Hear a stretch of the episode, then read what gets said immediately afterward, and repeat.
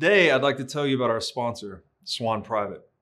Now, you know from listening to this show that our money is broken.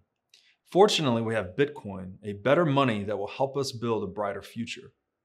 But if you don't have a Bitcoin strategy and a trusted partner to help you execute that strategy, then you're probably going to fall behind. Now, I've known the Swan Bitcoin team for years. The Bitcoiners at Swan are mission driven and have deep expertise and respect in the Bitcoin space. In my opinion, this is the team you want on your side. Today, I'd like to highlight Swan's Private Client Services division, which guides high net worth individuals and businesses around the world toward building and preserving wealth with Bitcoin. So visit swanprivate.com and learn how this concierge service gives you direct access to your dedicated Bitcoin advisor by phone, messaging, and email. Swan will guide you on complex areas such as self custody, or you can choose to hold your Bitcoin through Swan with one of the largest US regulated custodians. So, make your first purchase with Swan Private and get $100 of Bitcoin. Just tell them that I sent you. You know, an opportunity like this to build and preserve legacy impacting wealth for your family and company will not likely be seen again in our lifetimes. Sign up at swanprivate.com today, mention Breedlove to your advisor, and get $100 in free Bitcoin when you make your first buy. Stephan Kinsella, welcome back to the What is Money Show. Thank you. Glad to be here. Glad to have you again. We're going to continue going through Hoppe's excellent book, A Theory of Socialism and Capitalism. And I'll get us rolling here, uh, reading an excerpt on page 19 in the PDF version of this book. Hoppe writes To develop the concept of property, it is necessary for goods to be scarce so that conflicts over the use of these goods can possibly arise. It is the function of property rights to avoid such possible clashes over the use of scarce resources by assigning rights of exclusive ownership. Property is thus a normative concept, a concept designed to make a conflict free interaction possible by stipulating mutually binding rules of conduct, norms, regarding scarce resources. So, you know, this is one of those concepts that I visit a lot on this show and I have a really hard time um, because people have these preconceived notions of property, right? That property is just the asset. But it's really this, as as Hoppe is describing here, this normative way of dealing with the reality of scarcity right? There's there are limited things in the world and there are more wants than there are for certain things. Those things are scarce. We have to resolve conflict over those scarce resources either by contract or you know the other approach is like actual conflict physical conflict. Right. Something something more coercive well, notice his first sentence is to develop the concept of property, there there need to be scarce goods. So what yeah. he's saying there, and the Randians hate when we we talk like this because they they they think we're focusing on the negative or something like that, or mm. it's like it's like the economic or political equi- equivalent of saying that rights are based upon the ability to feel pain or something, which. Um, it, but it's not like that. What what Hans is saying is that we have to recognize why property rules emerge they emerge because we are actors. Mm. and we are actors that which means to act means to use scarce resources or means to achieve ends. Uh, and when we achieve ends we're trying to change the future from something that we think it will be to something that we prefer it to be which means that the world is not perfect. In other words means we're unsatisfied or dissatisfied um, or uneasy as mises calls it. And this all implies that we live in a world of scarcity okay we live in a world where all of our means, all of our wants can't be satisfied just at whim. We have to do something to try to get it. And then they're not always possible to be solved because there's limited resources and there's competition for these resources with other people. There's competition for them, which means the possibility of a clash or a conflict because the resources are scarce, which means they have a property which is uh, they can only be used by one person at a time. So if someone sees a coconut, someone else sees the coconut, they both want the coconut they can't both have it at the same time. Only one can consume the coconut. Um, so that means there's a possibility of conflict. So it's the possibility of conflict that gives rise to the the problem of conflict, which we need to try to solve somehow. you could try to solve it by I don't know becoming immortal and, and omnipotent and God, I guess, but that's not really feasible. So the other way we try to solve it is we recognize that we live in society among a bunch of similarly placed actors or agents, human beings that have similar capacities, uh, similar desires, similar wants. They all need to use scarce resources, but we tend to prefer um, to use these things without violently battling each other for them all the time because that gets us nowhere. It's a it's a lose lose game. Right. Um, and because it, costs resources and effort to just fight with each other, and you still don't increase the sum total of resources. So we would prefer to have cooperative use of these resources, which implies the need to to have a set of rules that assign owners to the give to every given resource. There needs to be a rule that says who is the actor that has the better claim to it. So that's what property rights are. And we say norms because a norm is um, is a normative rule that you can consult to tell you how you should act in a given situation or who should win. Um, so that's what property rights are. Property rights are rules that emerge in society out of the desire for people to be able to use resources peace, peacefully and cooperatively and without conflict. So these rules assign owners. And so then the question is, what are the contents of the particular rules? And that's where libertarianism comes in and the Lockean natural rights perspective. And that's where it differs from all other competing theories, which we would all call variations of a type of socialism, whether it's autocratic or democratic or authoritarian or communist or or Democrat socialist or whatever. Um, uh, all those rules differ in how they specify who has the right to control a resource. But anyway, so the point is once you think of once you understand that the purpose of property rights is to help us solve the problem of the possibility of conflict which emerges because of the nature of scarcity in the real world um, then you understand that property rules are just those rules. And so then you start to see when people refer to like a you know a piece of land or, or a car as a pro- as your property it's a slight misuse of the word or at least it can lead to confusion because technically speaking if we, if we want to be precise the word property is the relationship between human beings with respect to these scarce resources so my property right in a car basically means i have a connection to that car that is distinct and superior to everyone else's that other people can see and respect if they want to avoid conflict.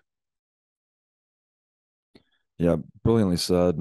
Um, you know, one one thing that really jumps out for me there is just the nature of the two different approaches for resolving conflicts over scarce resources.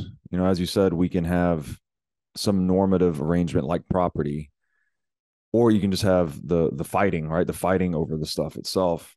And those two different modes of relating to scarce resources have significant impact on how much we're able to conquer scarcity, right? To increase productivity and capital accumulation and all these things. The fighting would be a zero sum game, right? It's not creating any more pie. The pie is not getting bigger. Whereas if you have private property enabled free trade, we can actually grow the pie.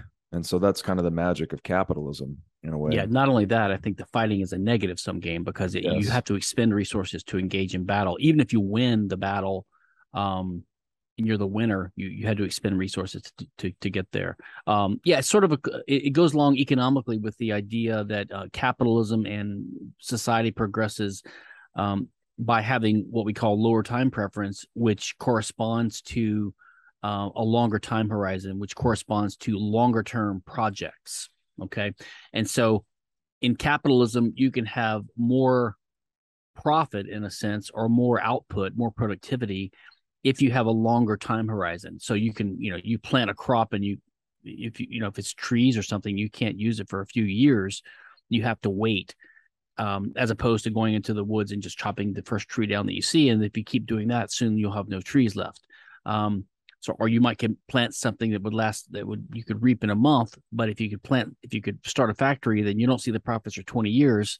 That's a longer time horizon. But the only way to d- engage in these long term projects is to have stability of property rights because you're not going to invest your resources in something that can be taken away in a month or a year or 10 years.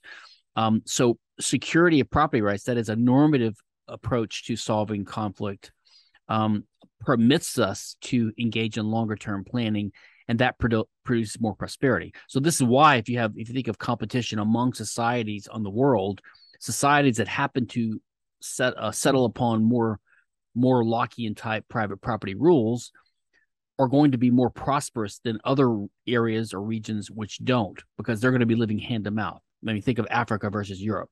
You know, Africa is poor, and Europe is is prosperous, and the West is prosperous and that's primarily because of the differences in the way property rights are um, institutionally respected. So you can engage in longer term projects. Uh, if if you can't count on the future, that is, if you live in a might makes right society, which basically means there's no right, there's only might, right? Um, so the normative view means that we have have a, a built-in society-wide ethos where people tend to respect these norms, even though they're not self-enforcing. Um, we voluntarily abide by them. Now, the few people that don't are regarded as outlaws or criminals and are dealt with um, as as what Hoppe calls mere technical obstacles um, or mere technical problems. But um, that's basically the way you look at it. Yeah, it seems to be, um, you know, the law of sowing and reaping comes to mind. That this just lets us engage in more sowing and therefore more future reaping.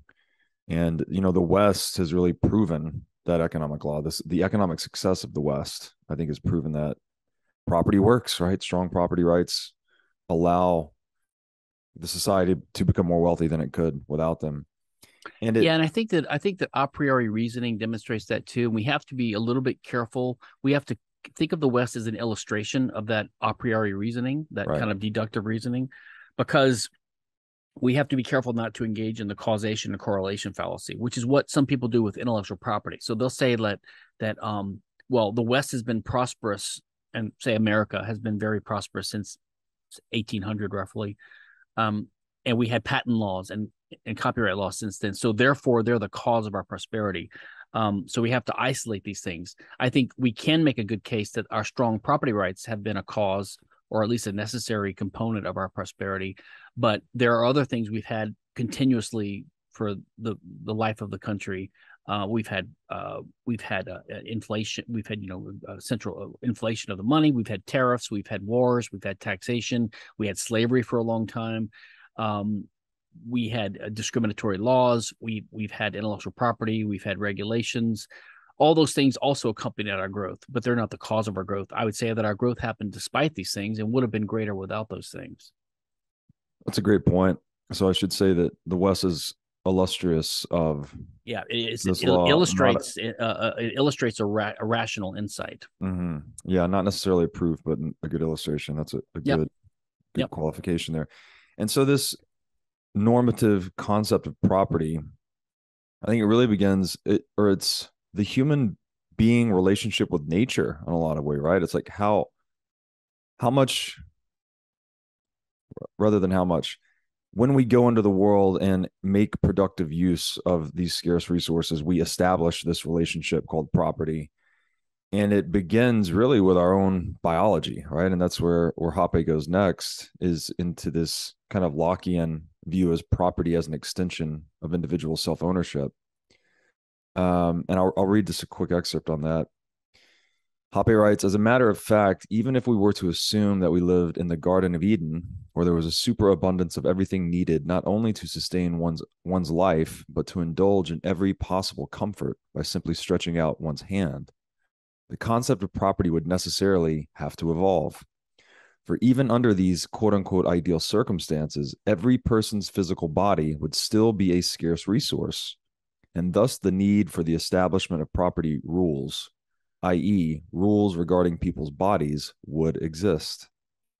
One is not used to thinking of one's own body in terms of a scarce good, but in imagining the most ideal situation one could ever hope for, the Garden of Eden, it becomes possible to realize that one's body is indeed the prototype of a scarce good, for the use of which property rights, i.e., rights of exclusive ownership, somehow have to be established in order to avoid clashes. Now, this is one of those areas that I it just seems so abundantly obvious to me the the reality of individual self ownership. But when I've tried to use that as a justification for property, or as like the foundational, um, the foundation of property as a normative concept, I've had a lot of people argue with me. They're like, "No, you're Right. not. You're not individually self-owned, right? You're this Right. composite of other influences and personalities." And so, how do you how do you deal with that? Is it do you take the Lockean view, um, or Well, I take the Hoppian view, which is which is uh, um, based upon some of Locke's insights. Um, this is an example of what Hoppe is such a precise, clear, powerful writer. but in this one paragraph, there's a lot of things compressed and a lot of assumptions. Um, um, so this this first of all, this paragraph illustrates sort of the the the problem or the or the uh, the problematic nature of some of these hypotheticals. Like for example, in economics, I think Rothbard and Mises use this idea of the evenly rotating economy.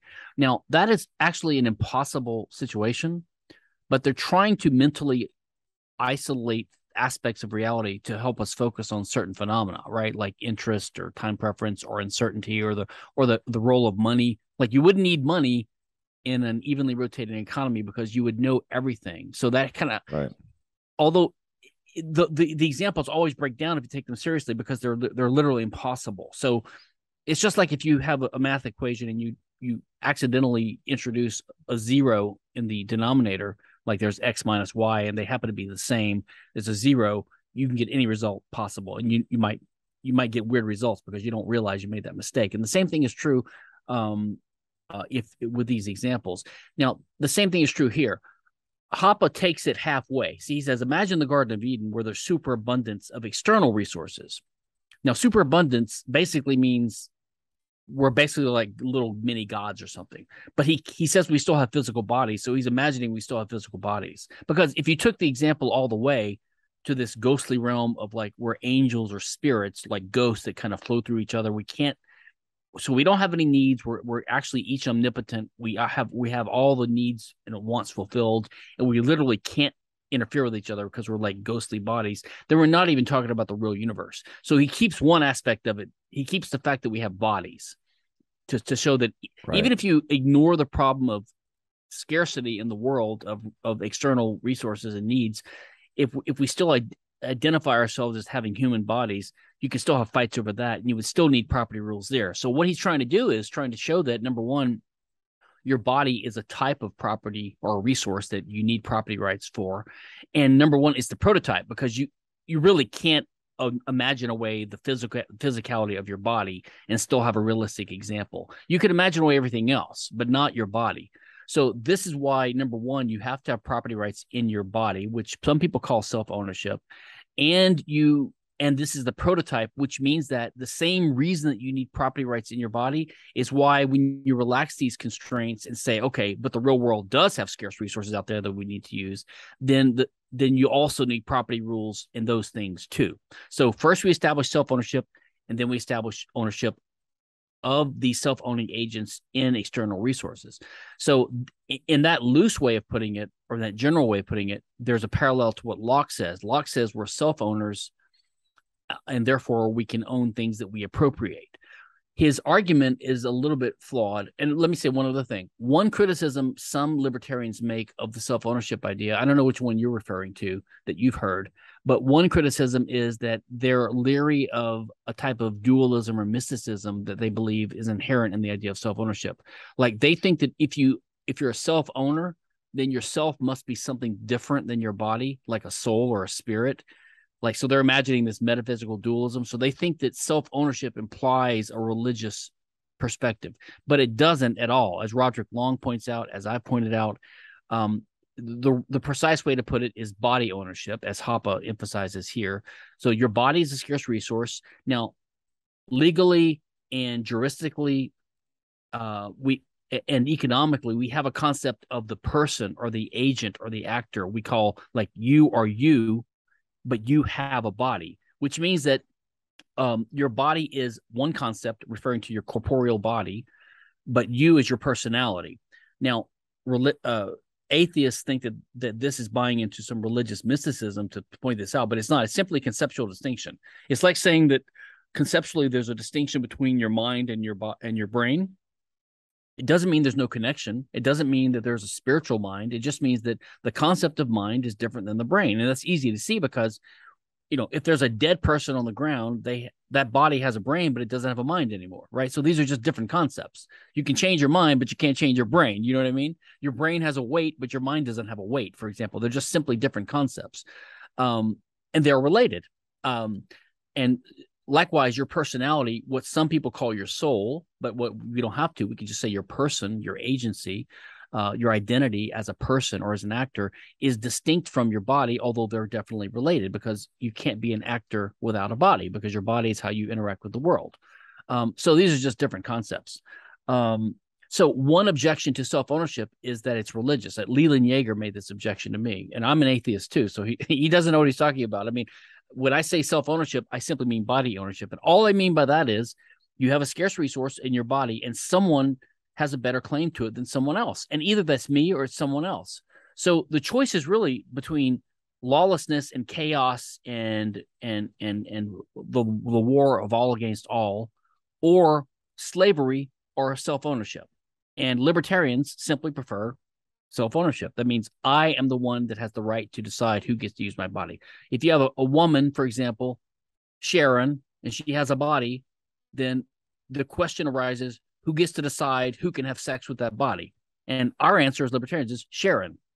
We don't have to decide metaphysical questions about or religious questions about whether Sharon is a soul or not. It doesn't matter. We can identify her as a person, and Sharon is the person in control of her body, and she's the one who has the right to decide who can have sex with it. Right? Any other answer is either slavery or lawlessness.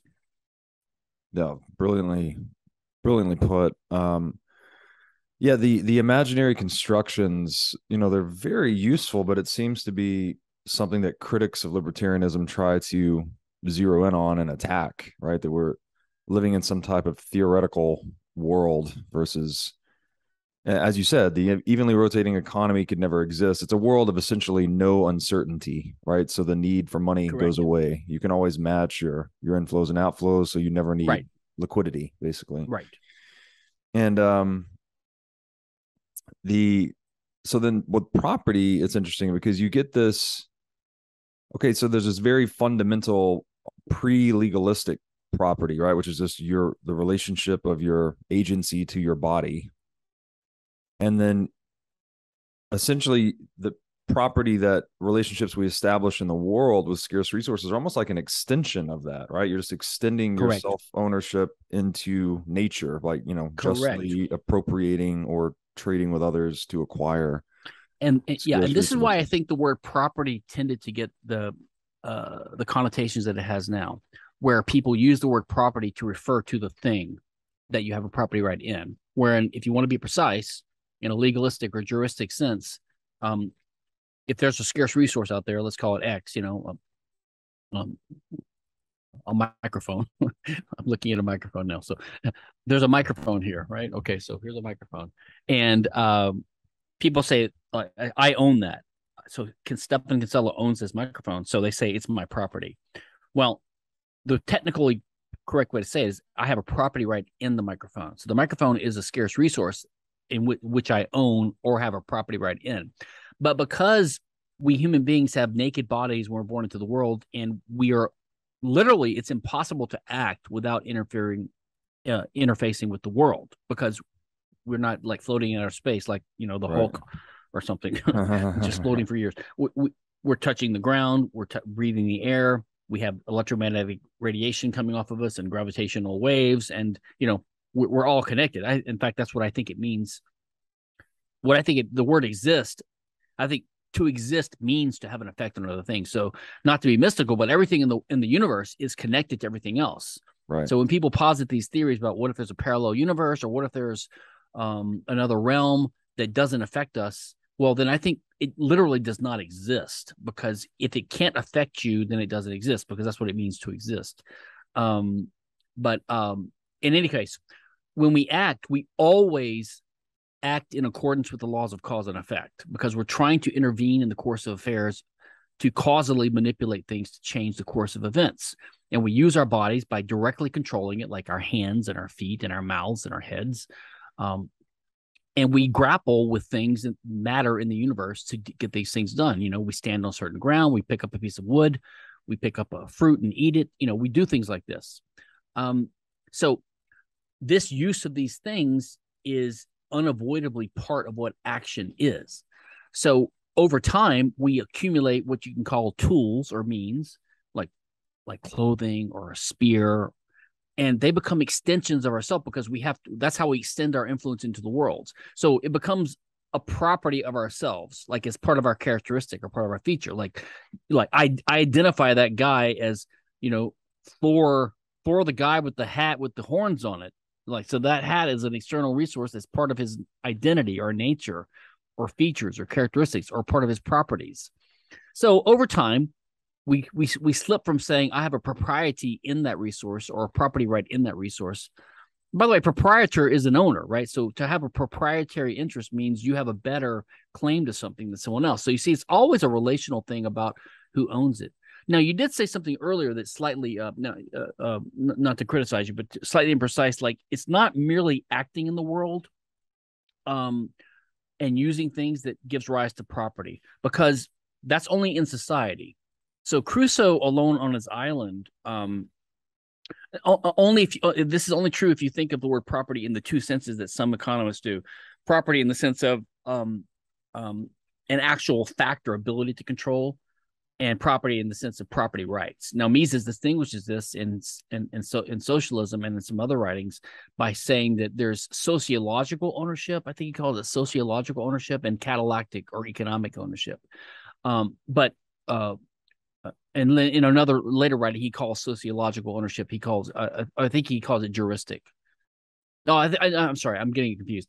In an earlier writing, he distinguished sociological versus juristic ownership that is legal that's the right to own something right. versus possession of it which he called sociological. And in and in later works he used the word catallactic which means economic instead of sociology. Because i think he realized I, think maybe he wanted to use the word sociology for economics but it was already taken. So uh, something like that. But the point is if we were going to be precise the we should say possession or the fact of dominion or control as the factual matter and ownership should be reserved to the juristic or the normative concept. So Crusoe on his island has factual control of things. He can, you know, make a fishing net, he can eat the coconuts and things like that. Uh, but he doesn't own them in the juristic sense because there's no other people around that he could have a conflict with. We don't need a norm. I mean, who's the norm going to apply to? That's not to say that he doesn't have certain morals or rules he follows himself to try to better his own life. Um, you you you know you could argue that um, some libertarians get so afraid of exporting their their their their strict view that not everything that's immoral should be illegal okay which i agree with that they're afraid to say anything is immoral uh, that's not illegal like objectively which means that if crusoe's alone on an island there is nothing there's no illegality there's no crime so there could be nothing that's immoral now that's not the Ayn Rand view. It's not my view. I think it is immoral to be too lazy and to let your you know let your life decay on this island uh, because it's bad for your life as a human being. But that's my own personal ethical view. But saying something is immoral doesn't mean that it's illegal right? So it's okay to say that. But anyway the point is property emerges w- with a combination of the fact of scarcity when people are in society which is pretty much always the case. So that's why property rights emerged. Yeah it makes a lot of sense. And then you know, even to exist at all, right? We exist within space, within time. And to exist within time is the same thing as saying you're finite, right? There's nothing, or there's no one at least that's mm. in time. That's uh, not. Wait, wait, unpack that because I, I I'm well, I'm just thinking that time itself sort of implies scarcity, and this segues into one of his next quotes: "Is um, you know, our bodies and our lifetimes are scarce, right? There's, or they're they're inherently finite. I, I, guess maybe it's an assumption or presumption to say they're scarce because that would assume people wanted right. I think. I think it's actually I think there's some commonality between the fact that we have finite, a finite, a limited amount of time on the earth. Mm-hmm. Um, there's some analogy to that in scarcity, but I don't think it's really the same thing. This is why in some of my writing I've tried to like replace the concept of scarcity uh, with what I call conflictability. Now the reason is because, uh, which is almost the same as the economic concept of rival rivalrousness. The reason is because the word scarcity can, is ambiguous and which is implied by Hoppe's use of the word superabundance. Superabundance is distinct from abundance. Abundance means there's a like there's a lot of bananas out there. There's so many bananas that they're a penny a piece, let's say. Right. But a superabundance means there's so many that there's like, like there's oxygen. literally it's it's impossible to take it. Again, it's an impossible construct to imagine, Hmm. but that actually is is the case for ideas and information. I, information is superabundant because you can't diminish the supply of someone's uh, uh, uh, possession of, of of knowledge by you having a duplicate copy of it. So that is a, an example of superabundance. But um, um, but but I don't. I mean, my, here's my here's my way of looking at. It. has written on this, by the way, in other places on something called protophysics. You know, the idea that we can use uh, a priori and deductive reasoning to talk about uh, basic concepts of even physics that are the foundation of physics not to be proved by experiments okay and so i would say that it's like a priori true that we have to conceive of ourselves as operating in three-dimensional space you know Mhm, mhm. um, and when physicists and uh, space cadets, as Rothbard might call them, and, and mathematicians say, "Oh, time is the other dimension," and there's there's like eleven other dimensions curled up into. I think it's all nonsense in a physical sense. I don't think time is a dimension. Time is a concept that we have that has arisen because we observe. Well, we observe. Mhm. Observing implies that things change. Things change. So time is just the concept re- that comes along with our recognition of the fact that things change. In fact, action implies this because action means we, we we're in a present moment and we see something is coming. That means the current state of affairs is going to change, and so change happens, and it it it it it it, it a priori happens because of whatever the laws of cause causality are in the universe. Uh, we don't know what they are exactly. We have some guess, and we develop that over time with a scientific method and with a experience and observation, right? But the point is, um, so time is just the fact of things changing. So, but we have good reason to, as a factual con, uh, contingent empirical matter to believe that uh, our life our lifespan is finite, right? You can say it's scarce because oh, there's a certain number of minutes and you need time to do things. So you have a certain bucket of minutes in your life to get things done. So that's scarce, and that affects how you plan and how you live your life. That's all true, but it's not scarcity in the sense of conflictability because you can't have a conflict over time. Now, people overuse metaphors and they'll say something like, well, if you enslave someone or if you tax them, you're stealing their time. Okay. Mhm, mhm. That's not literally true. You're not literally stealing their time uh, because that's just a metaphor, right? It's just a way to express the outrage and the consequences of aggression in certain cases. Uh, like if you enslave someone for 10 years, then there's 10 years that they 10 years they had to spend in prison instead of getting something productive done with their life. But it doesn't mean you stole their time in in the sense of like there's a substance that you took it from them and now you have it and you can spend it, you know. Uh, so I think we need to be careful with these terms. So anyway, we'll go ahead. So let, let me double click on that actually. When when someone uh, is the victim of taxation or inflation, let's say, or just keep it in the realm of taxation, I guess. Their the fruits of their labor are being mm. stolen, right? Their, their Correct. property rights are being violated. So would you say that it is proper to say the fruits of their labor are being stolen, but not their labor is being stolen? Well, so I would say uh, it's a metaphor upon metaphor. So the fruits of your mm-hmm. labor is a metaphorical way to describe. Uh, okay, so economically, this fruits of your labor idea is the idea that if you work hard and to transform a resource that you have a, a, a claim over, like ownership of, then if you have luck and you have good planning and then you might make a profit, right? Mhm. So, you know, if you plant a field, you plant a garden and you reap then you you uh you you, you get the, uh, the the crops a year later and it works out as you planned, then your your labor was was used by you to to pres- produce a profit, right? So Mhm. and you know if it's a tree or, or a plant that produces fruits we call that fruits. I mean so like even in the law there's something called civil fruits. So like if you if you loan someone money and you get interest we call that civil fruits. Or if the cow if you own a cow and it has a calf we call that a fruit. So it's just the result of your actions.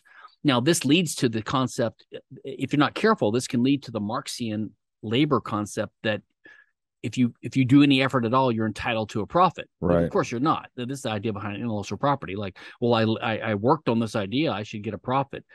I mean, just like in physics, work is moving a, uh, a, force through a distance. If you push on a wall, you, ex- you expend effort, but you don't get anything done. You're not you're not work. You're not producing any work, right? right. You have to actually accomplish something. And the same thing in the, in the market. You know, if you, you can work hard on an idea, and your business could go bankrupt. You don't make any profit. So, working hard doesn't guarantee it. It's just that sometimes there is a fruit of your labor, right? That's why you labor, trying to make a profit. So, I would say uh, when when people say like uh, inflation is theft, it's it's not literally theft, but it's not literally theft because um, uh, taxation is theft because the government coerces you into turning over some of your owned resources. Like the mm-hmm. government says, you just got ten pieces of silver for that trade, you must give us one of those, mm-hmm. or we're going to put you in prison. So mm-hmm. they that's a way of extorting or coercing you to hand over one of your pieces of silver, which you own. So that's theft. Okay. Theft by coercion. There can obviously also be theft by stealth, theft by other, but it's a type of theft. Now, inflation is similar because when the government prints money, they reduce the purchasing power of your existing money. But the reason it's analogous is because there is still an act of coercion or aggression in the government monopolizing the monetary system in the first place. Right. So they wouldn't be able to do this unless they had monopolized the money. And that required coercion as well. Like they had to pass a law saying uh, the dollar is legal tender and it's illegal to own gold and uh, or gold is taxed, but our, mm-hmm. our legal tender is not taxed. So they do these things that are all rights violations. And the way any system, any, any theory of justice works is um, when we identify um, an act of aggression, then you, at that point you can take the consequences into account in assessing damages right this is called consequential damages in the in the law this is why people say that um, they try to justify intellectual property by saying well Stephan if you have a stack of paper in your house and someone breaks into your house and steals the paper and it's blank paper but if someone breaks into your house and steals a stack of paper that has your unpublished novel written on it right then the, the damages would be different, which implies intellectual property because they're stealing something like they must have stolen something you owned, right? But it's mm-hmm. like no, it's not that way at all. It's just that the fact of the tr- act of trespass, you, you the damages owed is, is is the consequences of the action. So, for example, in the law, there's always been what's called the eggshell skull doctrine, which is if you walk up to some innocent victim on the street and you you slap them on the head, okay, a normal person would get annoyed and they might sue you and they might get a thousand dollars damages for this assault and battery on your skull but it wouldn't be the death penalty because they just slapped you on the head but if you slap someone on the head who has a rare condition of an eggshell skull we call it someone who has got a like like a soft head and you actually kill them then you're you're you're guilty of murder in both cases the mm. physicalist or behaviorist description of the action is the same you just kind of slapped them on the head but in one case, you killed them, in one case, you didn't. So it's not the victim's fault for having a thin skull. So it's the aggressor's fault for doing what they did. And if what they did happens to cause worse consequences in a given case, then they're liable for more damages. So in one case, they might be liable for a thousand dollars, in another case for three million dollars. Okay. The same thing. If I steal your blank sheet, blank stack of paper, I might owe you a thousand dollars damages for trespassing, invading your home, but if I take your novel and publish it, and I I, re- I reduce your opportunity to make a million dollars by first releasing your book, then I'm guilty. I might I'm, i might owe you a million dollars because the consequences of my act of aggression are different. So just because the, there's a difference in the paper that I stole doesn't mean that there's intellectual property. Now I'd like to tell you about a great new Bitcoin show on the scene that you've got to check out. Brought to you by Swan Studios and Bitcoin Magazine, this show is Hard Money with Natalie Brunell. Natalie is an Emmy nominated journalist bringing unparalleled experience to the Bitcoin media scene. And personally, Natalie is one of my favorite voices in the Bitcoin space. Each week on Hard Money, you'll get the top headlines of the week with analysis you won't find anywhere else. Hard hitting interviews with amazing guests like myself and other top minds in the Bitcoin space and the show will take you directly into the lives being changed by Bitcoin all over the world. Check out Hard Money at swan.com backslash hard money. Today, I want to tell you about our sponsor, Crowd Health. So, how does health insurance work? You send an egregious amount of money to an insurance company, they hold it in a pool of depreciating fiat currency. Then, when you have a large health event, you have to pay them even more via your deductible. And then you hope they will cover your bill. And in fact, one in six bills are denied by healthcare.gov plans. It's time to take control of your own healthcare bills. I'd like to introduce you to CrowdHealth. It's a decentralization of healthcare using Bitcoin as an alternative to health insurance.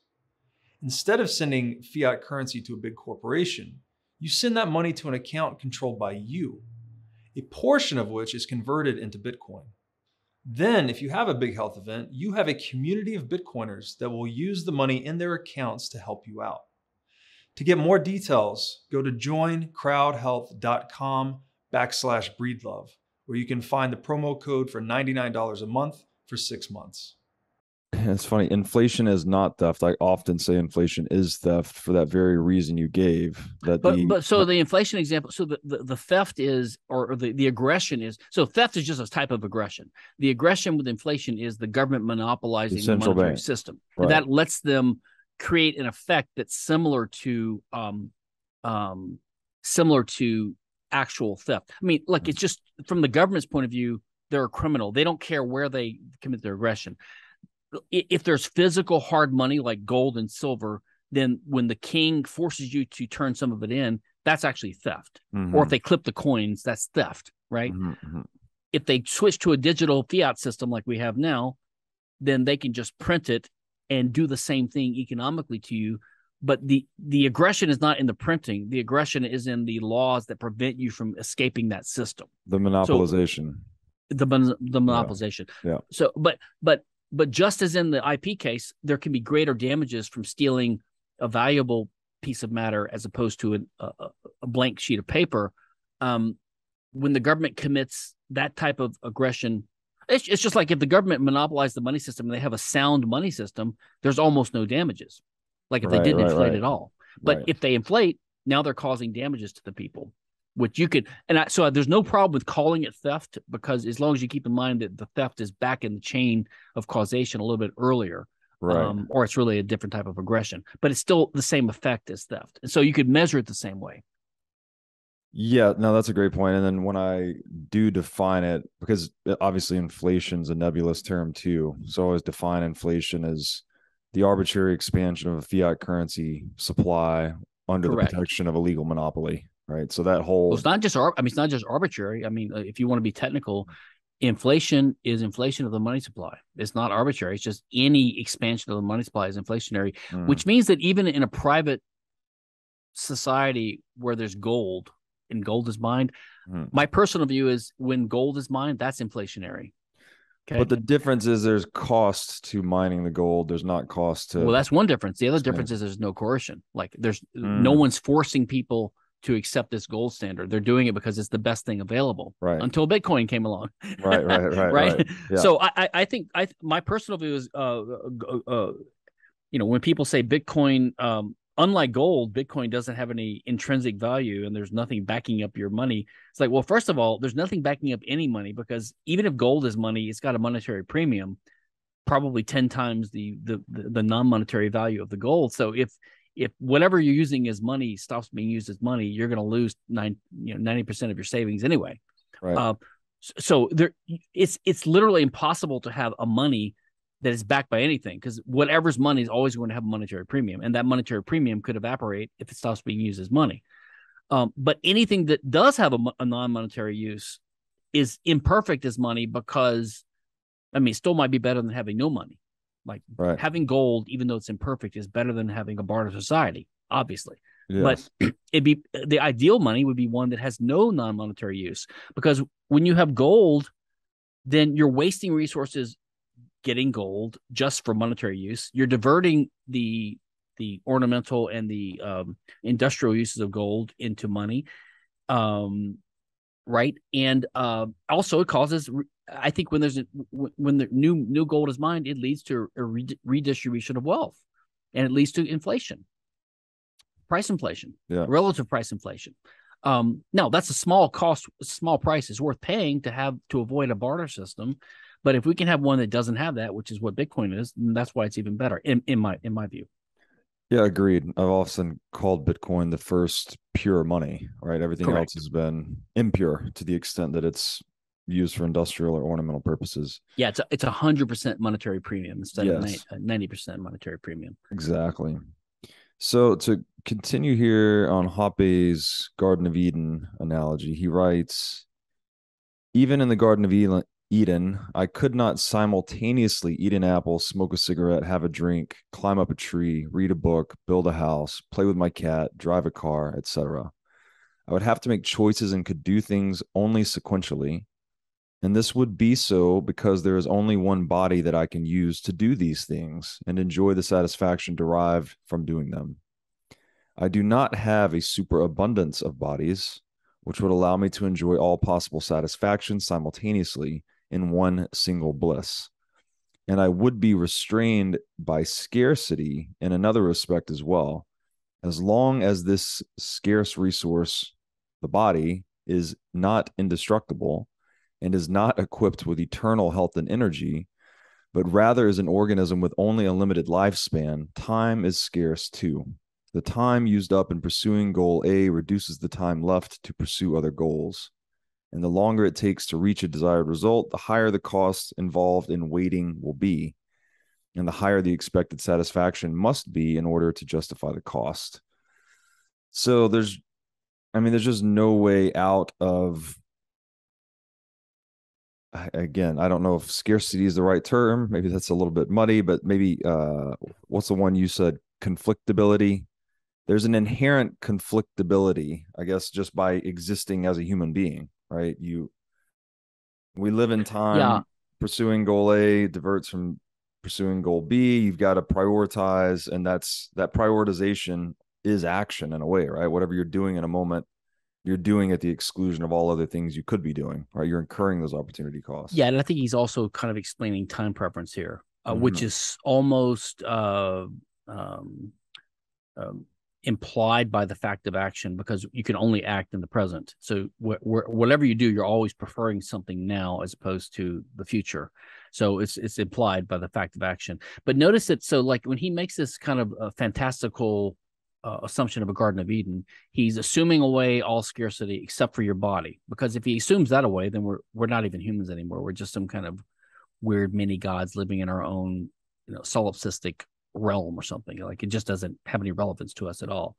But the, the fact that he retains scarcity of your body in his in his fantastical example is a way of highlighting one thing that some libertarians miss, which is they believe that um, just because your human body is a prototype of ownership of scarce resources, that that means that we own ourselves because of homesteading as well. In other words, the reason you own an unowned resource in the world is because it was unowned and you appropriated or you first used it or you you homesteaded it as Locke says. And they think that well then you you own if you own yourself it's because you homesteaded yourself. But that doesn't make any sense. The concept of homesteading requires there to be an actor. Like so there has to be an actor or an agent in the world who's roving around the world finding unowned things and then taking them to himself and becoming the owner of those things. But the first act of appropriation can't be owning your body because there wouldn't be an actor to do that, which is exactly why Hoppe here doesn't imagine away the scarcity of your body. Like to keep the concept of ourselves as actors, we have to assume a human body with physical features. But if you own that, it can't be because you homesteaded it because there's no there's no actor before that to homestead it, Right. unless you go mystical and you assume that you know there's a god up in heaven with souls and he he puts a soul into a body ensoulment or whatever. But uh, you know that's not libertarianism. That's that's that's uh, religion and metaphysics. Right. Um, we have to we have to have a different grounding for that. Now Locke, this is where I would differ for Locke. Okay, and I think where Hoppe di- differs from Locke. So Hoppe's view, and he spells this out by the way, not in this book, but in, in an earlier writing, which was in German, which he translated for me when I was talking to him about it, and I put it in my article, "How We Come to Own Ourselves." It's implicit in what he wrote here, but he didn't spell it out. But basically, um, he does speak of homesteading of external resources, things that were unowned, but he never says you own your body because you homestead it. It's it's it's it's rather because you have direct control of your body. So if you go back a level of description, the basis of of libertarian property rights is that we identify a scarce resource and then we identify which human agent or actor has the better claim to it. So that's the ultimate thing. Who has the better link or the better claim to a thing? Now, in the cases of external objects that were previously unowned, the better link has to be the first user. The reason is because first use has to be possible. Otherwise, we wouldn't be alive. So first use has to be possible. And unless a second guy can come along and take it from you, in which case you don't have any property rules because property means the current owner owns it until he gives it away, right? So it's like a reg- Mises money regression theorem idea with property. If you believe that people have to be able to use unknown things in the first case and in property rights, then obviously first use is a core property principle for things that were previously unowned. That is the best link in that case. But in the case of your body, the best link is not your first use of your body because you didn't exist without your body. You're part of your body. Your the best link is your direct control over your body. The fact that you can, can directly control it. Um, now, in a sense, when, you wake up as a baby or a child and you start asserting your will over your body, you could say that's the first use of your body, but it's still not like you're you're homesteading an unowned body because before you owned your body, it was a piece of matter that someone else owned like your mother or your dad, right? So whenever you believe rights start happening, whether it's in the fetus stage or the baby stage or whatever, before that it's it's owned by the mother or the family, and after that it's owned by the person who directly controls it. Yeah, that makes a lot of sense. Um, I wonder if that is perhaps another useful way to conceptualize property as as control over an asset right? Because that's what it's ultimately about is the connection between the individual agency and the actual scarce resource. There is an there is an element of control. So in, in, in the case of your body, it's your direct control. So that gives mm-hmm. you an uh, that gives you an unavoidable, an undeniable link to it. Which so in this where Hoppe's argumentation ethics comes into play. He says that like when we justify rights, um, you have to imagine say two or more people engaged in a dialogue or a discourse about okay, what rules should we have? And if the first rule that comes up is, okay, who owns our bodies? Well, each person making the argument for ownership of our bodies is already presupposing, well, he's already controlling his own body. Right. And he's definitely claiming a right to his own body because he doesn't want, he might, he might say he owns you, but he also says he owns himself. But for whatever grounds he gives for owning his own body, he's got to grant that you have the same basis because you, you're similarly situated. So whatever it is about him. And so what it is about him is he has a direct control of his body. So he's basically by claiming a right in him own, in his own self, he's conceding that other actors also have a right to their own bodies because they are their bodies and they control their bodies. So it's all interlinked together, right? So that's the core of it. Now, as a matter of pure economics and Crusoe on his island, we need to control other things in the world, right? So control controls that's what we call I would distinguish that I would call that possession, right? Just uh, the fact of control uh, over a thing. But again, when there's other people around, this fact of control and this need to control gives rise to the possibility of conflict because of the nature of these things. They could be they could be fought over by more than one person at a time. So then we seek norms that say, okay, there's a thing that could be used by many people. Well, it can't be used by many people at once, but many people could seek to use it. But that's going to be wasteful and violent. So we're going to assign it to one person. So obviously, it's got to be the person that has the best link to it. And that's the first person who controlled it, you could say, which is what appropriation or homesteading is the first person who controlled it. And then that person has the right by consent, by contractual consent, to consensually transfer it to another person. That, that that's how someone can come to own something. So you basically can come to own things only two ways. Um, you're the first person to start using an unowned thing, or you get the owned thing from a from from the existing owner. That's that's very simple. Right. Through consensual exchange. Through contract. That's what contract right, is. Contract, yes. And so does this then highlight the relationship of defensibility and property? Because if you I think if you get really Darwinian about it, it's ultimately it's only yours to the extent that you can defend it. I, Right I think that's yeah. I think statements like that. there- that's that's a mixture of practicality and economics on the one hand, and and norms on the other. So if you're not careful, so it's it's true. I think basically, but if you're not careful with that, then you start thinking of might makes right, right? And you start thinking, well, there's lots of property that's owned now that has a tarnish on its title from 700 years ago. So basically, it's all might makes right or something like that that's a confusion which we can clear up with property theory but um I- think i think what what the what the core of the insight is is that um well first of all rights are not self-enforcing so just because you have a normatively justifiable property right in something doesn't mean that it's impossible literally impossible for someone to to violate that right. And no rights can be violated. They're normative. They're not laws of they're not physical causal laws. Like you can't violate the law of gravity. You can't violate the law second law of thermodynamics or whatever right? But even if you disagree with it it's going to operate no matter what. But god's not out there making everyone live up by the golden rule right? People can violate rights. Um and this is one thing that that kind of simple-minded legal positivists and skeptics point to is they say haha, what good do your rights do? I can just shoot you. It's like, yeah, okay, you can violate my rights, but I never claim my rights are self enforcing anyway. So saying that rights are uh, property is only so good as you can protect it is true in a practical sense because they're not self enforcing. So sometimes you have to engage in reasonable measures like, you know, put a lock on your door or or or or, or you know hire hire a protection company or or live in a society where everyone respects this and there's a police force or you know a private police force or whatever um or or have you know ha- have some guns on yourself you know protect protect yourself. So uh that's that's one that's one um uh aspect of what that kind of expression means.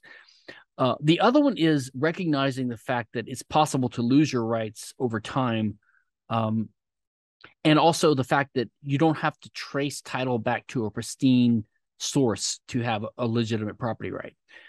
What that means is you don't have to trace your title back to Adam, the hypothetical Adam. Um, so some people say, well, Kinsella, obviously you don't believe in your property rights principles because uh, there's uh, where I said that the only two things you need is first ownership and contractual title transfer.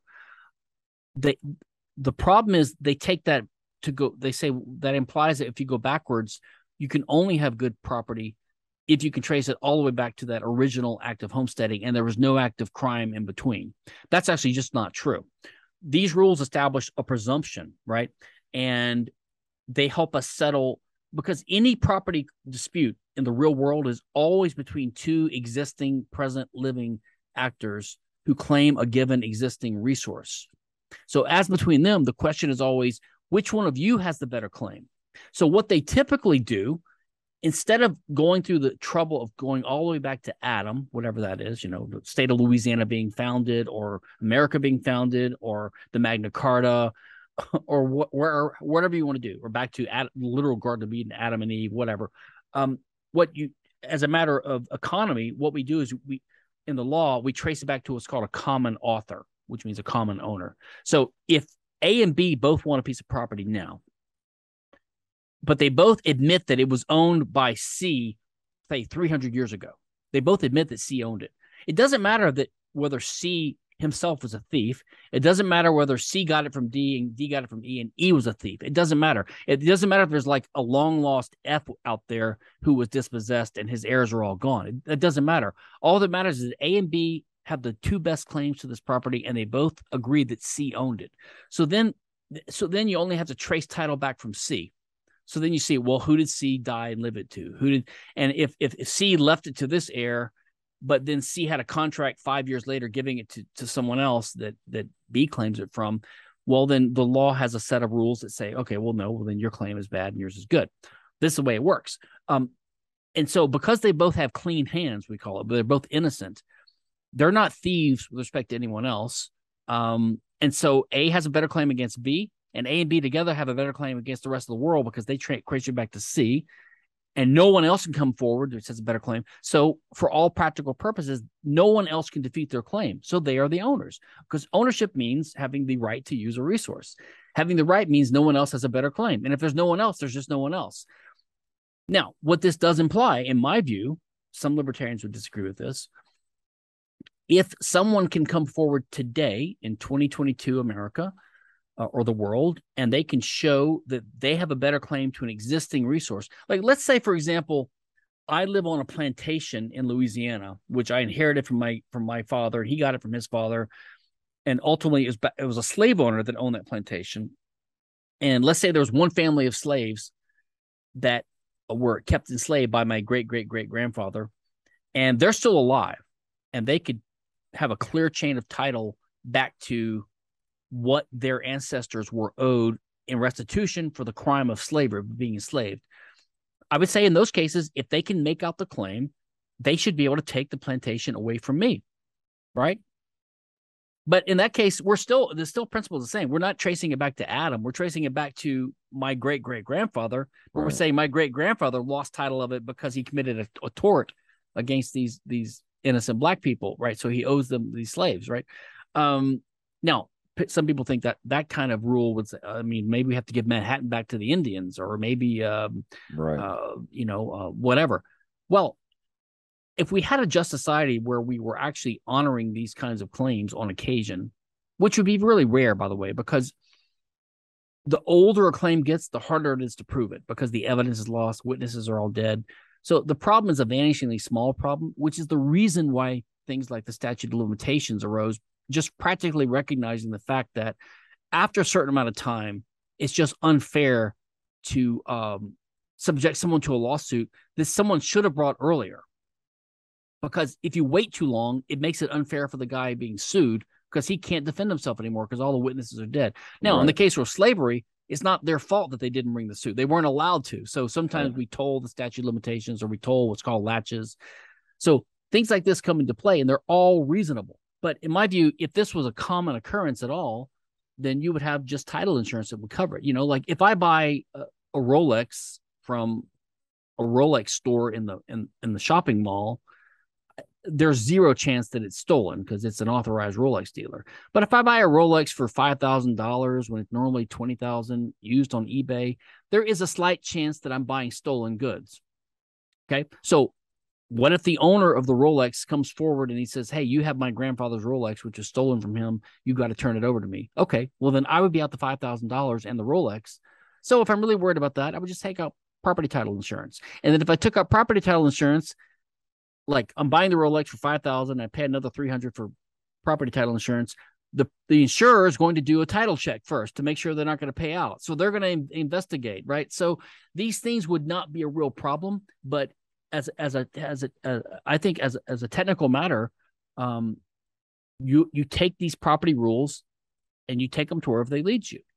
But my point is, it doesn't mean that that the fact of original sin, you could call it, in most people's real property titles today means that they don't own it. Because remember, when you have these socialists say things like, "Oh, well, you own this this factory, but it really came from I don't know uh, people that were stolen from 700 years ago or something like that." What what are they saying? They're saying you don't have a property in in this factory, but we do. so they're claiming it for themselves. But what gives them a better claim to it than you, who've been using it for generations productively and peacefully, and you never committed an act of crime yourself? So, as between those two people, who has a better claim? You can't just get a better claim over someone's property by criticizing something wrong with their title chain from generations in the past. That doesn't give you a better claim to the property than they have. And you see, I'm using the word property wrongly here. The resource. it's it's hard. It's hard. Um, it is hard. Well, it's yeah. So we're trying to, I guess, superimpose this normative structure. But if the further you go back in history, obviously, the muddier things become. Especially, I mean, human history is just a disaster in a lot of ways, right? There's been crime. The, the the history of humanity is like kind of the history of crime. They're kind of one and the same. Obviously, not everything we do is criminal, but man, it's it's pretty bleak. Um, and you mentioned here that these norms that we're superimposing on our relationships with ourselves and one another, they're not self-enforcing. Is that the genesis of the state then is to be the enforcer of these norms? Is that that's a, that's a, that's a good insight. It's a good question. I think in a sense it is because because they're not self-enforcing and because what we call self-help, being like being your own little kingdom. I mean, that's possible to an extent for some people. You know, you can have a, a big family on a farm and everyone's got their guns, and so people know to stay away. But um, you know, for for a large invading force, you can't fight them all. So people tend to band together and have collective defense. So the yeah, the king, I think the small K king in a little community, a little tribe, a little region, would tend to be the a guy people would turn to that was wise, preserve the traditions and the customs, and would resolve disputes. You know, do civil things like conduct marriages and but resolve disputes, but also you know lead the tribe and they would have collective defense and so yeah you're going to give a little tribute to the guy which is like a proto form of taxes and so of course over time that gets corrupted so i do think that uh, that may be part of the genesis of of um, of, of proto states and then which emerges into states which really got to be problematic with democracy right in, in, in the early part of the the 20th century um, you know even in a large monarchy it's going to have corruption and inefficiencies and actual taxation, not just tribute voluntarily paid.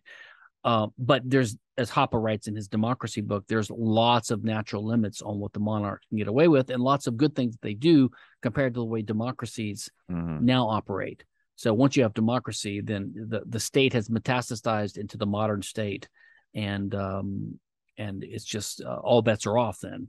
Uh, and there's like almost no connection anymore between what the state does and what natural justice is where at least there's some remnant connection when there's a or there can be when there's a monarch. Like it's possible to have a good monarch right but it's monarch, not possible to have a good democratic state. Right and again this is sort of back to property i think uh, again drawing on hoppe's book democracy the god that failed that the monarch has more skin in the game or has more of a capital interest in the tax yeah. base versus a a democratically elected you know four or eight year guy right because because in the monarchical and feudalistic systems um, there's like a hierarchy of ownership so the, the the the king the state is the overlord. They they're the base owner of the entire country in a sense. And then that property is distributed to their lords and their fiefdoms and you know and and the tenants down the road. Um, it's very decentralized distributed uh, mutually reinforcing. Uh, but and the king the king is there for life and then he can give it to his his heirs. So eh, uh, so he has uh, um, an interest in preserving the value of so-called his kingdom or at least the base ownership of his his kingdom um, so you know he tends to think of long-term consequences when he enacts policies. Whereas you know in the democratic state the leaders the rulers are in for four years or something like that. So they're trying to get as much as they can. They they don't care about the cost they impose to get it. Yeah, it's a great point. So, I mean, would it then be another way I describe the importance of private property is that it, it's foundational to civilization or perhaps more narrowly just social organization. Um, and as we'll get into later in this book, you know, socialism is sort of premised on obviating or or even eliminating private property. So would you agree with that that it's as we're describing it's the monarch's property interest in the tax base it sort of makes that work the state it seems like the genesis of the state is related to the enforcement of the norms of property so is i'm i'm drawing on Ayn Rand here where she says and i think Mises says this too right? Private property is foundational to civilization. You can't really have one without the other. I certainly i i mean i think society itself um, presupposes a certain amount of voluntary respect for each other's rights. And that's because we're a social species which means most normal people um, the way I, I, crudely put it, and even Mises talks about this, is we have empathy for others, which, which which simply means that part of our value system is the well-being of other people. I mean, we're all mm-hmm. self-interested, but because we're social a social species, it matters to most of us that are not sociopaths um, that other people their other people's well-being matters to us too. And there's Maybe some self-interest much, baked into that, right? Because other I, people I That's what self-interest happy and means. productive. Because like, we're a social species, and because we we enjoy having our families and our, our living in a community with others, and we enjoy the division of labor and social intercourse with other people. It's all part of self. It's all mixed together, but it's just part of who we are. So most normal people that are not sociopaths um, have some empathy for others, and that means that we have a certain amount of voluntary respect for other people's rights according to these natural natural property norms. Uh, and if we didn't have that, we just wouldn't exist as a as a civilized species. We would just be like animals, basically, you know, with living hand to mouth all the time. But we're not. So apparently, apparently, we have a different nature than that. Um, and if we're if we're lucky, we have enough of us to fight off the deviants among us. You know, the the five percent, one percent, ten percent, whatever it is, the people who will cheat.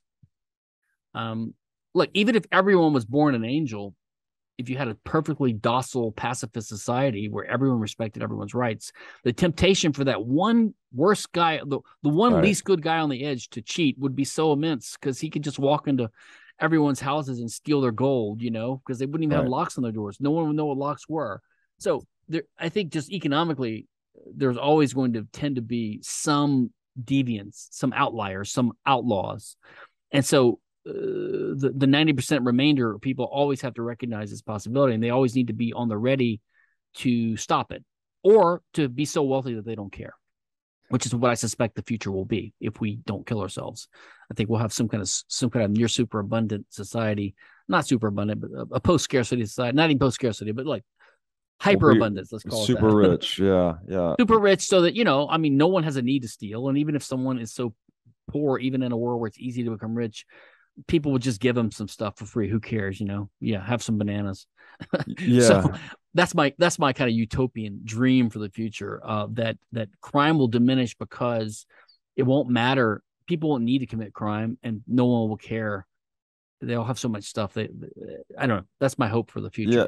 Well, it all comes down to the incentives, like you just said. If everyone's in this super docile society, the incentives to be the one wolf in that exactly. pack of humans is really huge because you can just reap a lot of gains. But um, I guess the other piece of that is like again something like Bitcoin, right? It makes at least that form of property money itself really hard to steal, really unprofitable to to correct. So, and not only that, I, I, think there's been some really good essays. I think Guido Hülsmann has written on this, and there's a guy named um, uh, Paul Cantor. I think he recently died. Actually, he was a, he was a Mises scholar. He's got a great article on Paul Mann and hyperinflation about how our current fiat inflationary order has totally corrupted um, um, society. Everyone's view about the future, their view about savings, their view about um, time preference, their their time preference. And if we were to have a sound money, I think would have dramatic uh, implications and consequences for just our character as a species. It would yes. reduce time preference. It would make us have a completely different perspective on spending and consumption, leisure. You know, I mean, I think you know, I I can imagine a future where you know you get out of you get out of high school or college and get some productive job and you just rent for eight years and then you saved up enough to just buy a house for cash. Like I could imagine lending, the whole concept of lending just disappearing. Yeah. Um, and people just saving ahead of time and using their savings for investments or for purchases. Um, I could see the whole concept of loans just disappearing in a sound money world. Yeah, it makes a lot of sense. And exactly what you just said, Hoppe gets into later, but I, I want to be respectful of your time today. Um, so we'll wrap it up here and, and jump back in soon. So, Stephan, we, we can do a part three. Sure. Thank you so much. Appreciate it, Robert.